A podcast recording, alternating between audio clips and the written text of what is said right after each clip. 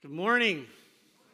Hey, welcome everyone. Welcome to Faith Community Church. It's great to uh, see each and every one of you here. Thanks for making time to gather this morning. It's getting a little uh, cozy in the room here. I just want to say thank you for making room for each other. We will continue making room for each other. God help us. God give us grace. We'll, we'll figure out how to find chairs for all the butts, okay? We'll be just fine. Everybody say, we'll be just fine. All right.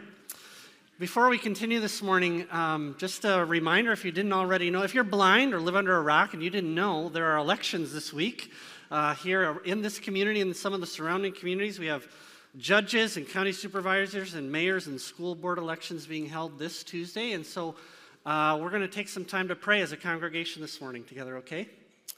It, it really is a, a privilege to have good not perfect, but good uh, local and national leaders, and we get to be a part of choosing who those people will be. I would avail you this morning, uh, take advantage of that opportunity on Tuesday. And uh, I don't need to tell you, it's not getting any easier right now to be any kind of leader anywhere. And uh, so we want to we want to pray for them. Actually, first, First Timothy two commands us when the church gathers to remember those who serve us and to pray for them. So we're going to do that right now, right? If this is one of your first times in church, maybe you haven't prayed in a really long time, we are so honored to have you. And you are most welcome here. And I, I just invite you to join us when you're ready, okay? Well, let's bow our heads together. This is from Psalm 86.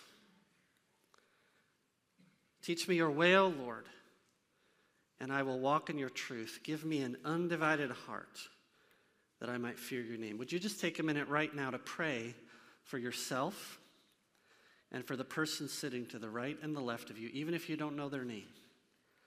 Would you just ask God to meet with us here and to give us undivided hearts this morning?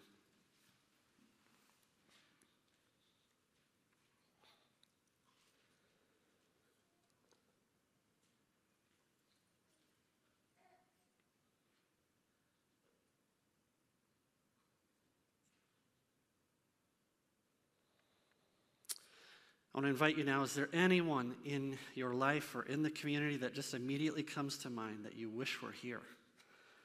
Would you, would you pray for them this morning and ask God to, to draw them to Himself?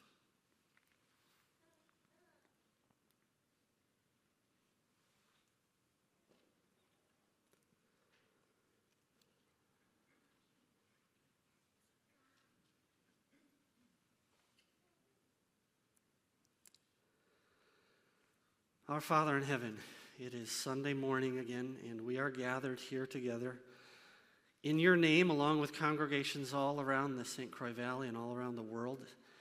And we thank you, God, for calling us out together. We love you. We love each other. We are in awe of the, the mercy that you have shown to us in Jesus. Would you help us this morning to hear your word?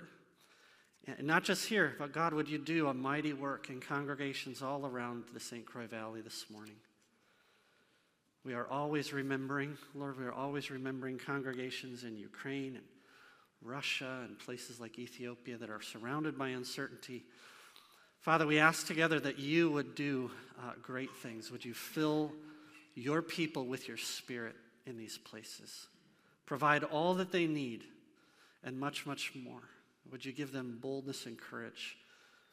And we do. I thank you for every person that serves us in this region and local government. And would you, would you provide wise and just and righteous judges and mayors and school board leaders and county supervisors, men and women who will allow the church to lead peaceful and quiet lives, godly and dignified in every way? Would you, would you bless those that are serving us?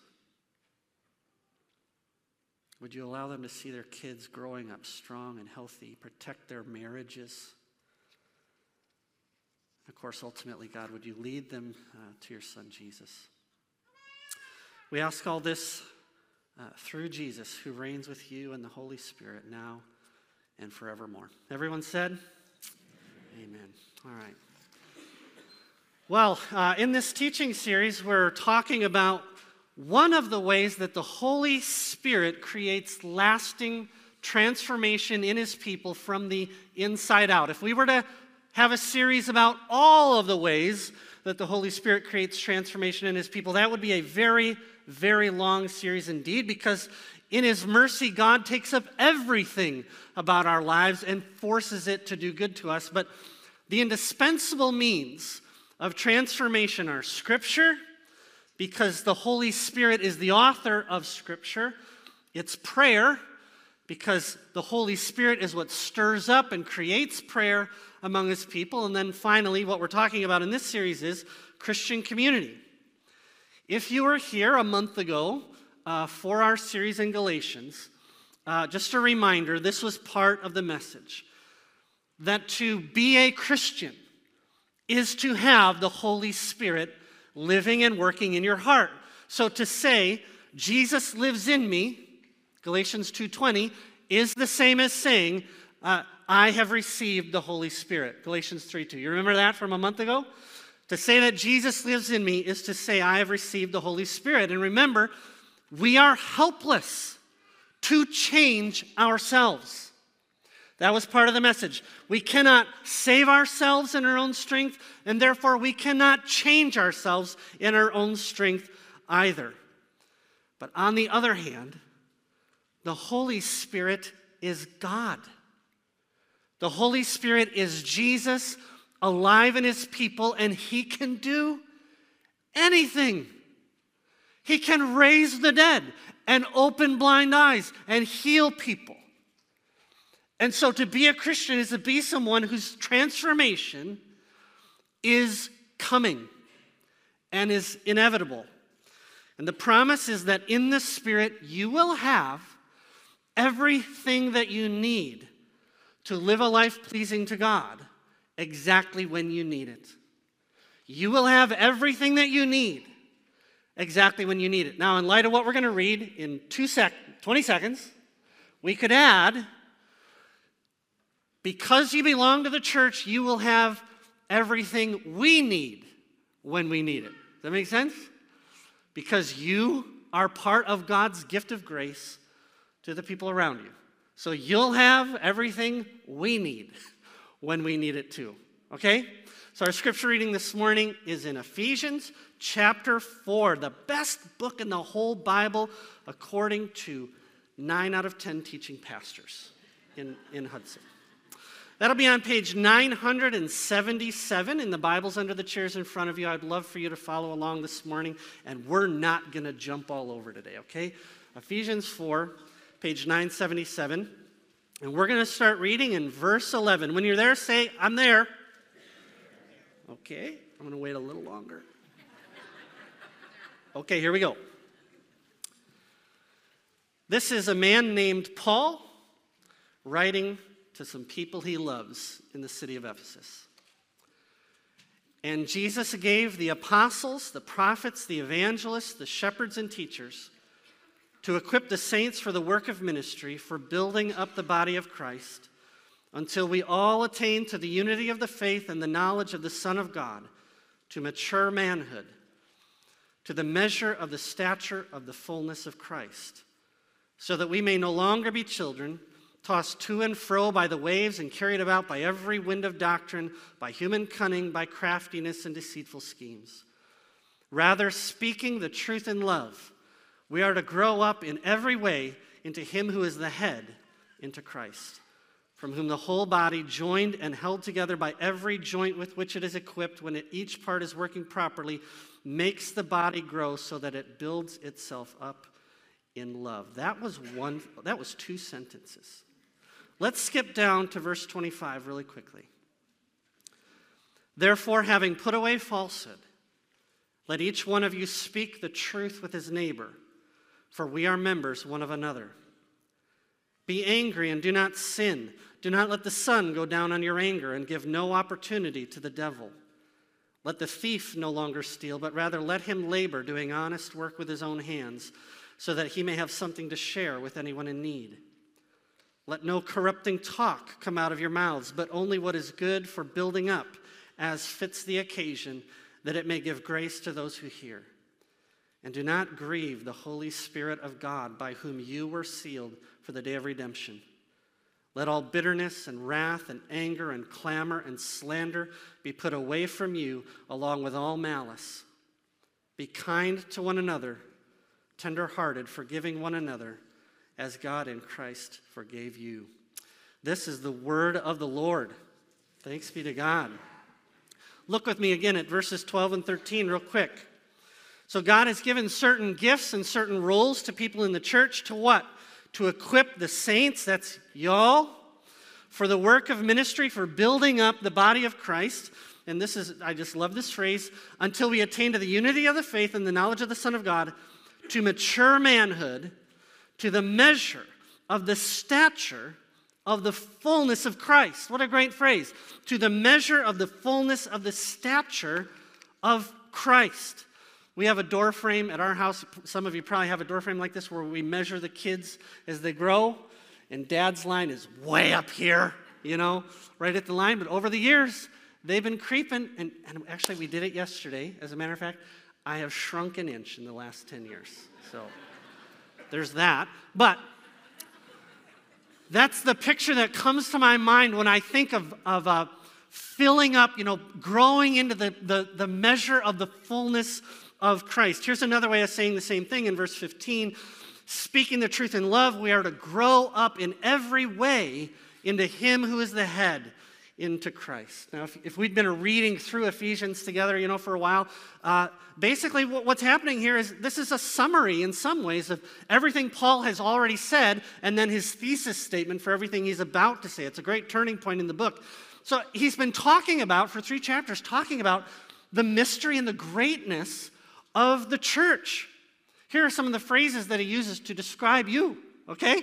He says that we're the fullness of Jesus who fills everything. That's chapter one. We're a temple in which God dwells by his Spirit. That's chapter two. We, this is true about you, okay? We reveal the manifold wisdom of God not just to the world, but to principalities and powers watching what's going on here. That's chapter 3. And in chapter 4, he's been writing about you know, this, this astounding unity that the church is supposed to have. And, and right now, what we just read, he's talking about the results of that. If we would be who we're called to be, the results are genuine character transformation. So the, the purpose of the church isn't just friendship and inspiration to get through another week, but we are uh, at least part of helping one another grow up in the fullness of the stature of Christ. And that is radical because no one ever spends time reflecting on who Jesus is and what he's like, and then walks away from that experience thinking, I am just crushing it in life right now. I'm just knocking it out of the park. No one ever does that. And yet, that is the promise of Scripture that we are here to help one another grow up into Him, become more like Him. So, His wisdom and His patience and His kindness. And you just notice how Jesus just always knows what to do and when to do it. Uh, there's, you know, Jesus is this amazing blend of of gr- gentleness and grace and then severity at the same time. And we get to grow up together in that.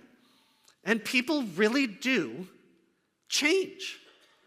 I think this is, you know, I, one of the most significant points of unbelief in the church. That people really are changed in their relationship with Jesus Christ.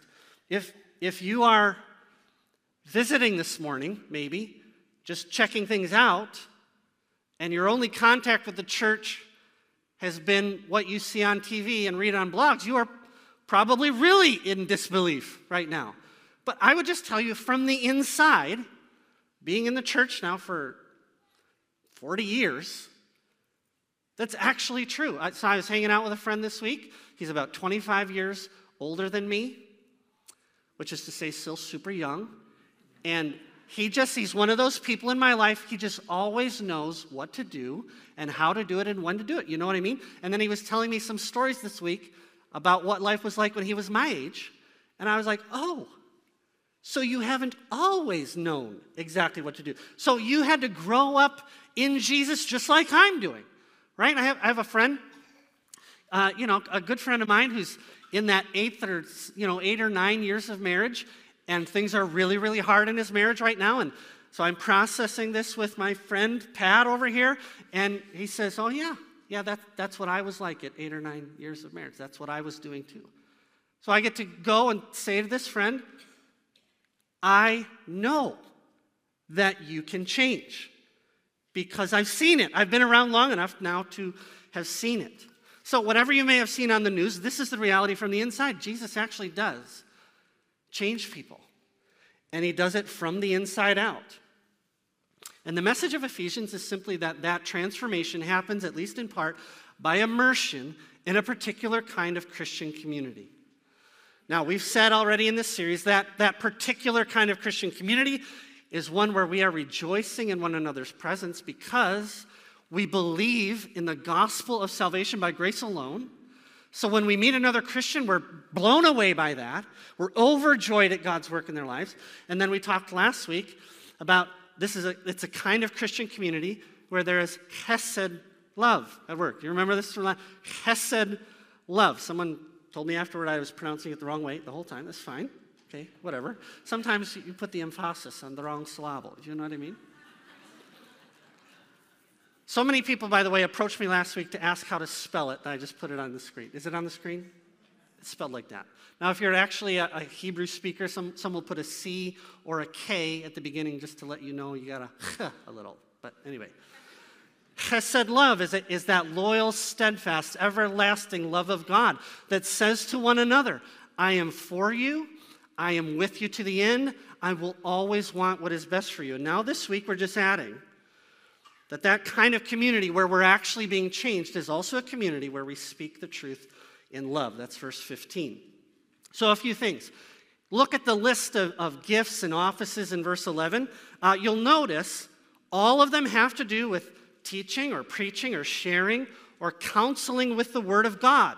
Apostles, prophets, evangelists, shepherds. Shepherds, you see a little note there, it just means pastor, the same word for pastor, and teachers. And they all have this one thing in common, and that is that the Word of God is at the center of how they minister to the body of Christ. So the point is right there. We grow up in Christ when we're part of a, a community that preaches and teaches and loves and is built on the Word of God. Sometimes we hear the phrase, speaking the truth in love, and we think what it means is, oh, that's when you've got to have a really hard conversation with someone. You've got to break some bad news or, or confront someone's wrongdoing, and you got to get you kind of, you know, you got to get kind of screwed up, you know, to deliver the bad news. That may be part of it, but really all we're talking about when we say speaking the truth in love is pointing one another to Jesus in the Word of God. Speaking the truth in love is pointing one another to Jesus in the Word of God, even when we're delivering bad news, even when we're confronting someone's wrongdoing. If, I mean, don't we all find ourselves in situations at work and at home and in our relationships at church and everywhere else where you just don't know. You, you know that something has to be said, but you're just not sure how to do it. You know, how to approach it, what words to say. Well, we can say confidently that at the very least, you will never go wrong pointing them back to Jesus. And if you've had this experience of, of wrestling through an issue with someone, you know that the, the whole conversation changes when he becomes the subject. Whatever the issue is, if you just would ask, well, how is Jesus good news in the midst of this issue then? Is there anything Jesus says or anything you see Jesus doing that addresses this issue right now? The whole conversation changes when we begin to talk to each other that way. This is so, in, for example, in, uh, in freedom groups, in missional communities, in all of our campus ministries, really, you know, basically all we're doing is opening the Word of God together and showing one another the good news of Jesus and what he's done for us. I've heard a little bit, for example, about these, about the freedom groups and what they're doing. It's just, it's just theology. You're just doing theology and then applying it to real life practical issues. That's speaking the truth in love. This is why verse 13 says, we're to attain to the unity of the faith and, and what? The knowledge of the Son of God. We grow up in places where the Word of God is loved and being opened and being taught. Now, the thing about the church, though, is that the church also makes the Word of God visible to us. Okay, so just as an example, in my first year as a pastor here at Faith Community Church, there was a younger guy in the congregation who was really mistreating his girlfriend, really out of line. And she came to us for help.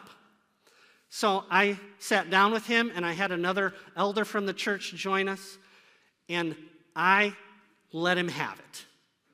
I just read him the riot act. You, you could characterize my counseling style as blunt.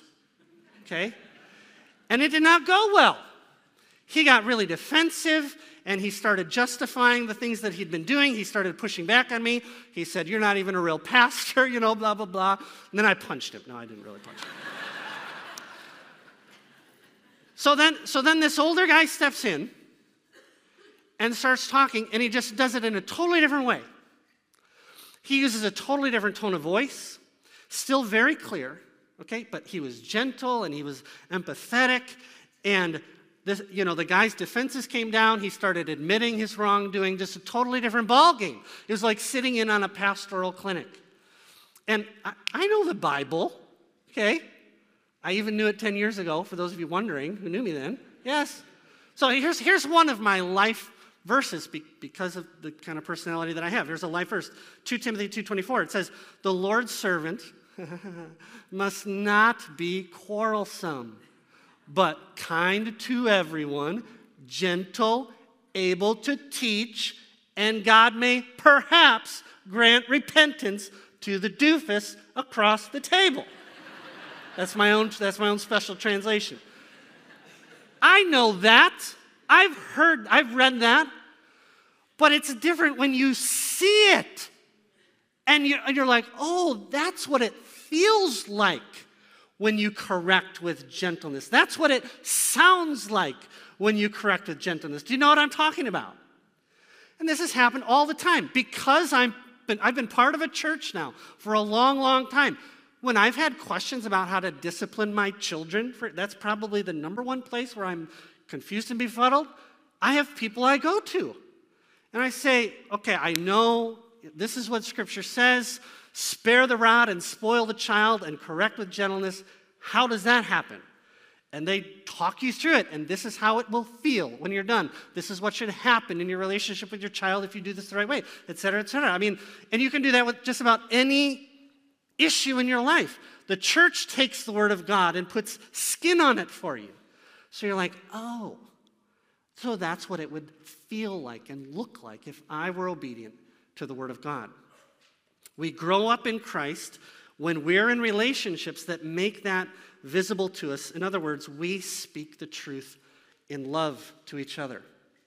Now, truth and love, this is verse 15 have to always go together. They cannot be separated. There's a reason that we talked about chesed love last week. There's a reason that this is the third week of this series and not the first. Now, just before we go on, just to be clear, as followers of Jesus, uh, whether we enjoy a close relationship with people or not, we always need to tell the truth. Everybody got that? We are people called to tell the truth about everything all the time, even to total strangers, okay? But ideally, in the congregation, in the church, we get to speak the truth in a context where we have already established that I am committed to you and what I'm about to tell you is because I love you, and I've already demonstrated that love to you, and you know it, and nothing about what I'm about to say changes the way I feel about you, but you need to know X, Y, and Z. Okay, that's why this is the third week and not the first week. Some of you, uh, you know, I just, I don't want you to, if you're in a difficult relationship, we'll get this out, okay.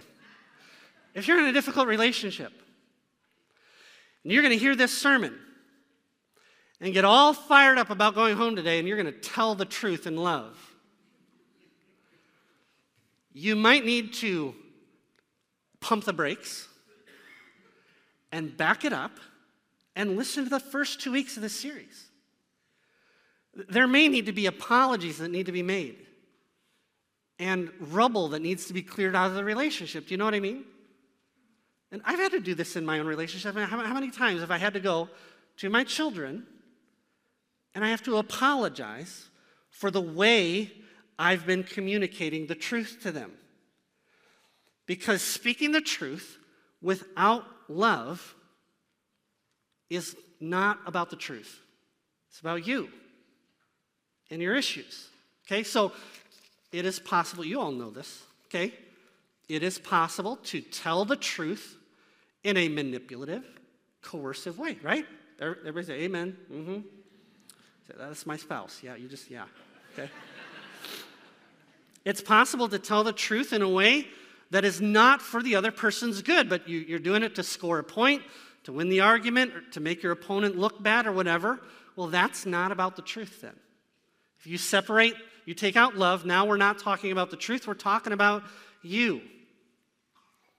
So if, you're, if you struggle to know what speaking the truth in love would look like, I think, that, I think the last paragraph that we read really sheds light on it. So let's just look, especially verses 29 through uh, 31. And if you are here, okay, and you're in one of those relationships that's tough, and you know that at least partly it's because of your mouth, you would do well to go home and you need to kind of look these verses through a little bit, okay, before you start talking. Here's what it says Let no corrupting talk come out of your mouths, okay? Corrupting talk literally means corrosive speech, words that eat people, okay? Uh, sarcasm would be a great example of this. Sarcasm literally means to cut.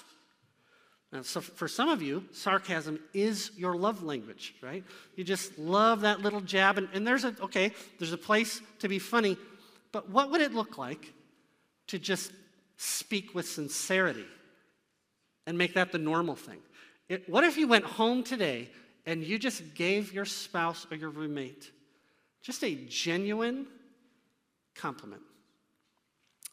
I just, you are great at.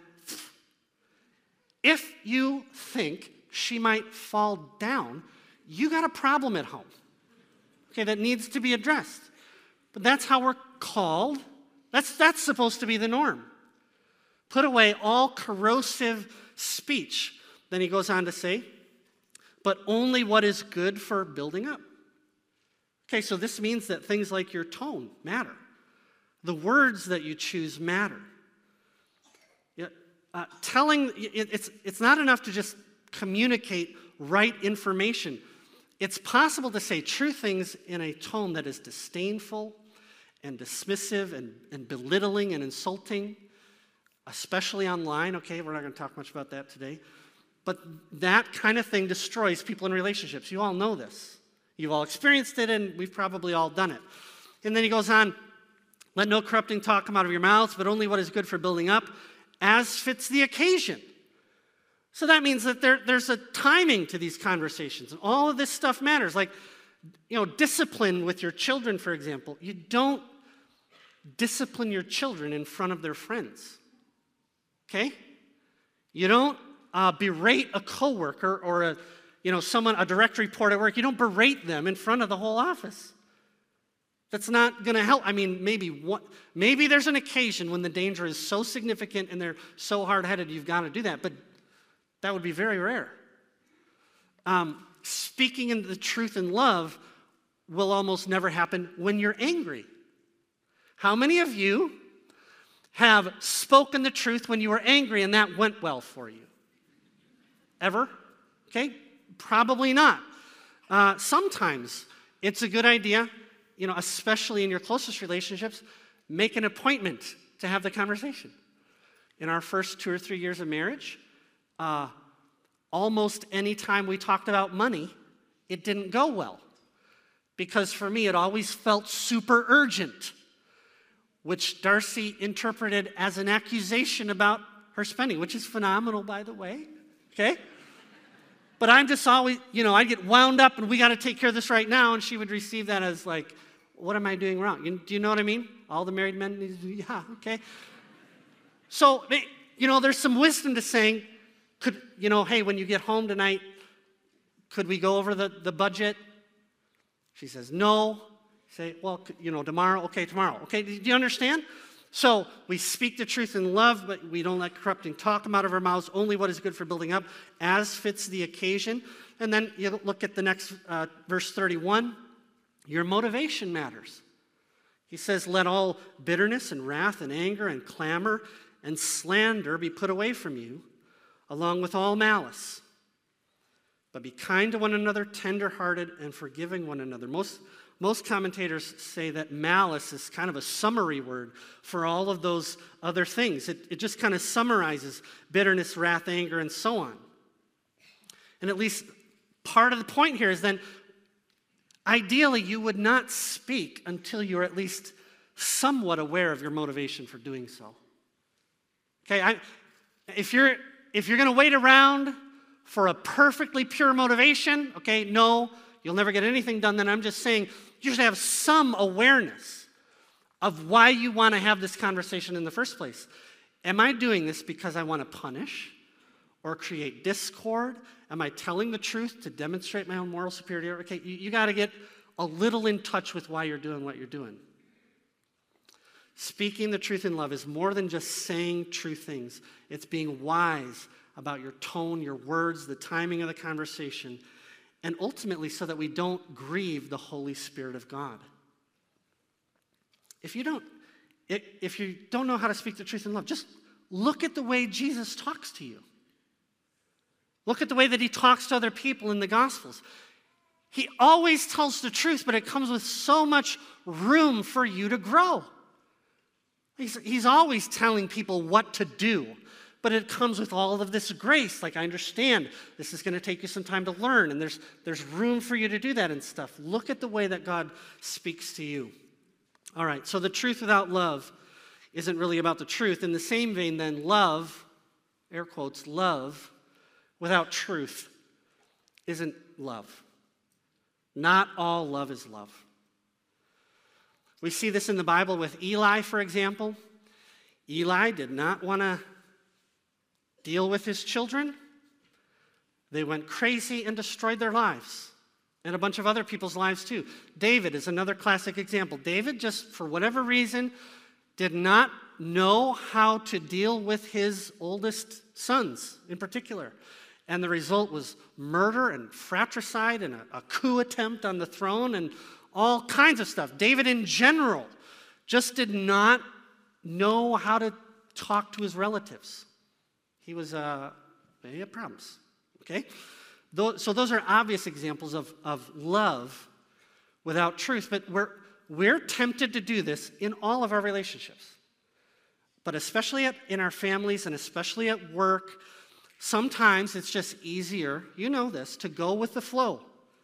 And we've all seen families and companies and organizations that just sort of skid into decline because no one is willing to say the things that need to be said because they don't want to hurt feelings, they don't want to put distance in the relationship. In other words, they're trying to love, but they don't want to tell the truth, and it, that does not work. This was uh, written by a scholar during the Cold War. He was writing about communism, but it just sounds more and more like the world we live in now. Here's what he writes He says, Imagine a society in which no one trusted anyone to keep a promise, in which every leader was expected to lie as a matter of course, in which every teacher was suspected of being an academic cheat, in which every religious leader was a moral fraud, in which every legal contract was not expected to be honored, so no legal partner could be expected to bank on the loyalty of another. No one could be expected to make any decision with any assurance of having the facts at hand, he says. What would happen? Well, the economy would collapse, the rule of law would become impossible, and life would become brutalized. That's communist Russia. And we're just inching toward that kind of situation in our own context right now. So if you're here and you want to change the world, tell the truth. Just start there. You're 15 years old and you are excited to go out and change the world. Here's step one be someone who speaks the truth. And you will change uh, the tone of everything around you. You will stand out. I think I've shared this with you before, but I have a really good friend who's a banker. And he's like closing, you know, multi, multi, multi, multi million dollar deals all the time. And he studied philosophy in college. That was his major. But he was a teller at a bank and every time I would talk to him, he just got promoted and promoted and promoted until like he's running the show now. And I asked him one time, I said, What is the deal? He said, I'm the only person where I work who will tell my bosses what they don't want to hear. And they keep promoting me for it. Now, I'm not guaranteeing that will work for you.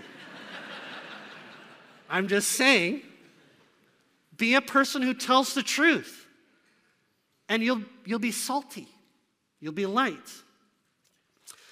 He goes on in verse 25, he says, Therefore, having put away falsehood, let each one of you speak the truth with his neighbor, for we're members one of another. That word member refers to a body part. Okay, when you became a Christian, you were fused to the church the way your arm is fused to your body because we have this shared experience in the spirit. We've all been baptized into the same new identity, the name of the Father, the Son, and the Holy Spirit. And what holds the body together is truth telling. If you would like to be lonely, just start lying and see how fast your relationships fall apart. You don't even need to be lying to the people close to you. But I, I, bet you've had this experience where you've been with a Christian friend and you hear them lying to someone else. So they say to the salesman, Oh, yeah, we already bought thus and such, so no, we don't need that. Just tell the salesman you don't want his vacuum cleaner, okay? But instead you lie. Or you, you know, I've heard Christian friends lie to their landlord. I know they're lying, they know they're lying, and they wink at me. Well, even if, it's, even if you're not lying to part of the body, what is that person just filing away in the back of their mind? This is a person who will lie if she's uncomfortable. I'll just keep that in mind. So the next time I call her and, oh, we're just too busy tonight, sure. Sure, you're too busy tonight. Or we're out of town, or, oh, I would love to be there. You don't want to be that person. You do not want to be that person. Lying cuts at the fabric of, of all community, especially Christian community. Now, just before we kind of head towards the end here, there are, just so you know, there are exceptions. We have examples in the scripture and from church history of godly people lying to the state to protect lives. I'm not even going to talk about those exceptions because the heart is so duplicitous that you will seize on the exception and try to make it the rule. If you'd like to know when it's okay to lie to the state, come and talk to me. It's not your taxes, so there, there's half, you don't need to talk to me about that. Truth and love cannot be separated, and when we lie, it's about us. And I would add, it is rooted, I believe it's rooted in unbelief. I'll just close with this. Tim Keller talks about three kinds of lies uh, approval lies, power lies, and control seeking lies. Approval lies are the lies we tell because we want people to like us. So you exaggerate on your Tinder account or your resume, or you lie because you don't want to be disliked. Two sides of the same coin. Power lies are lies we tell because we think there's some kind of material advantage for us. Uh, it'll give us access to, to, to money or You know, this happens all the time in business contracts and things like that. We're not fully disclosing the truth. And then control seeking lies are lies that we tell to avoid accountability with people. We've said, we've promised to do this and such. We don't want to do it. We just want to be left alone. Those are control seeking lies.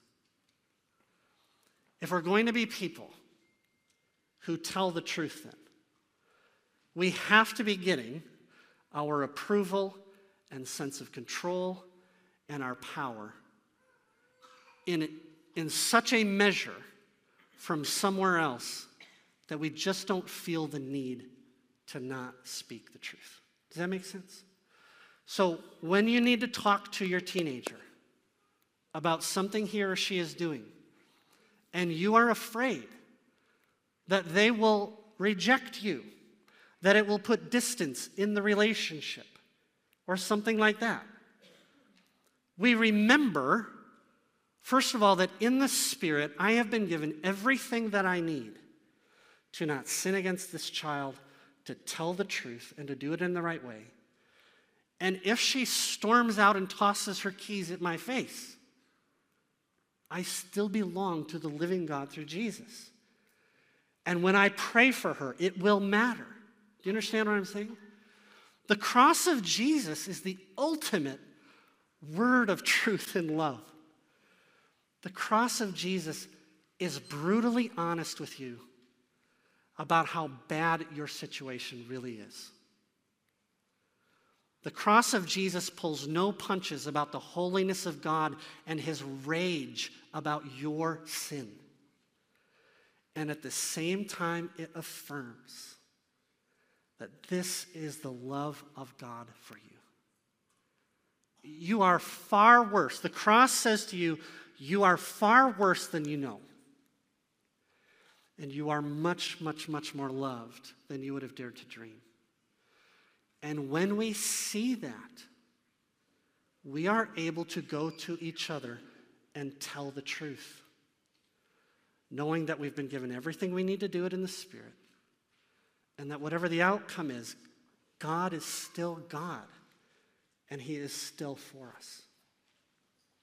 All right, let's pray together.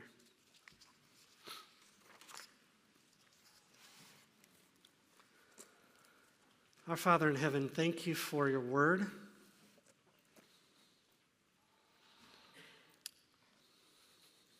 Would you make us a place, God, that rejoices in one another, that love one another with your steadfast, everlasting love? And would you add to that God, make us a truth speaking, God honoring people. We ask this through Jesus. Amen. Let's stand and sing together.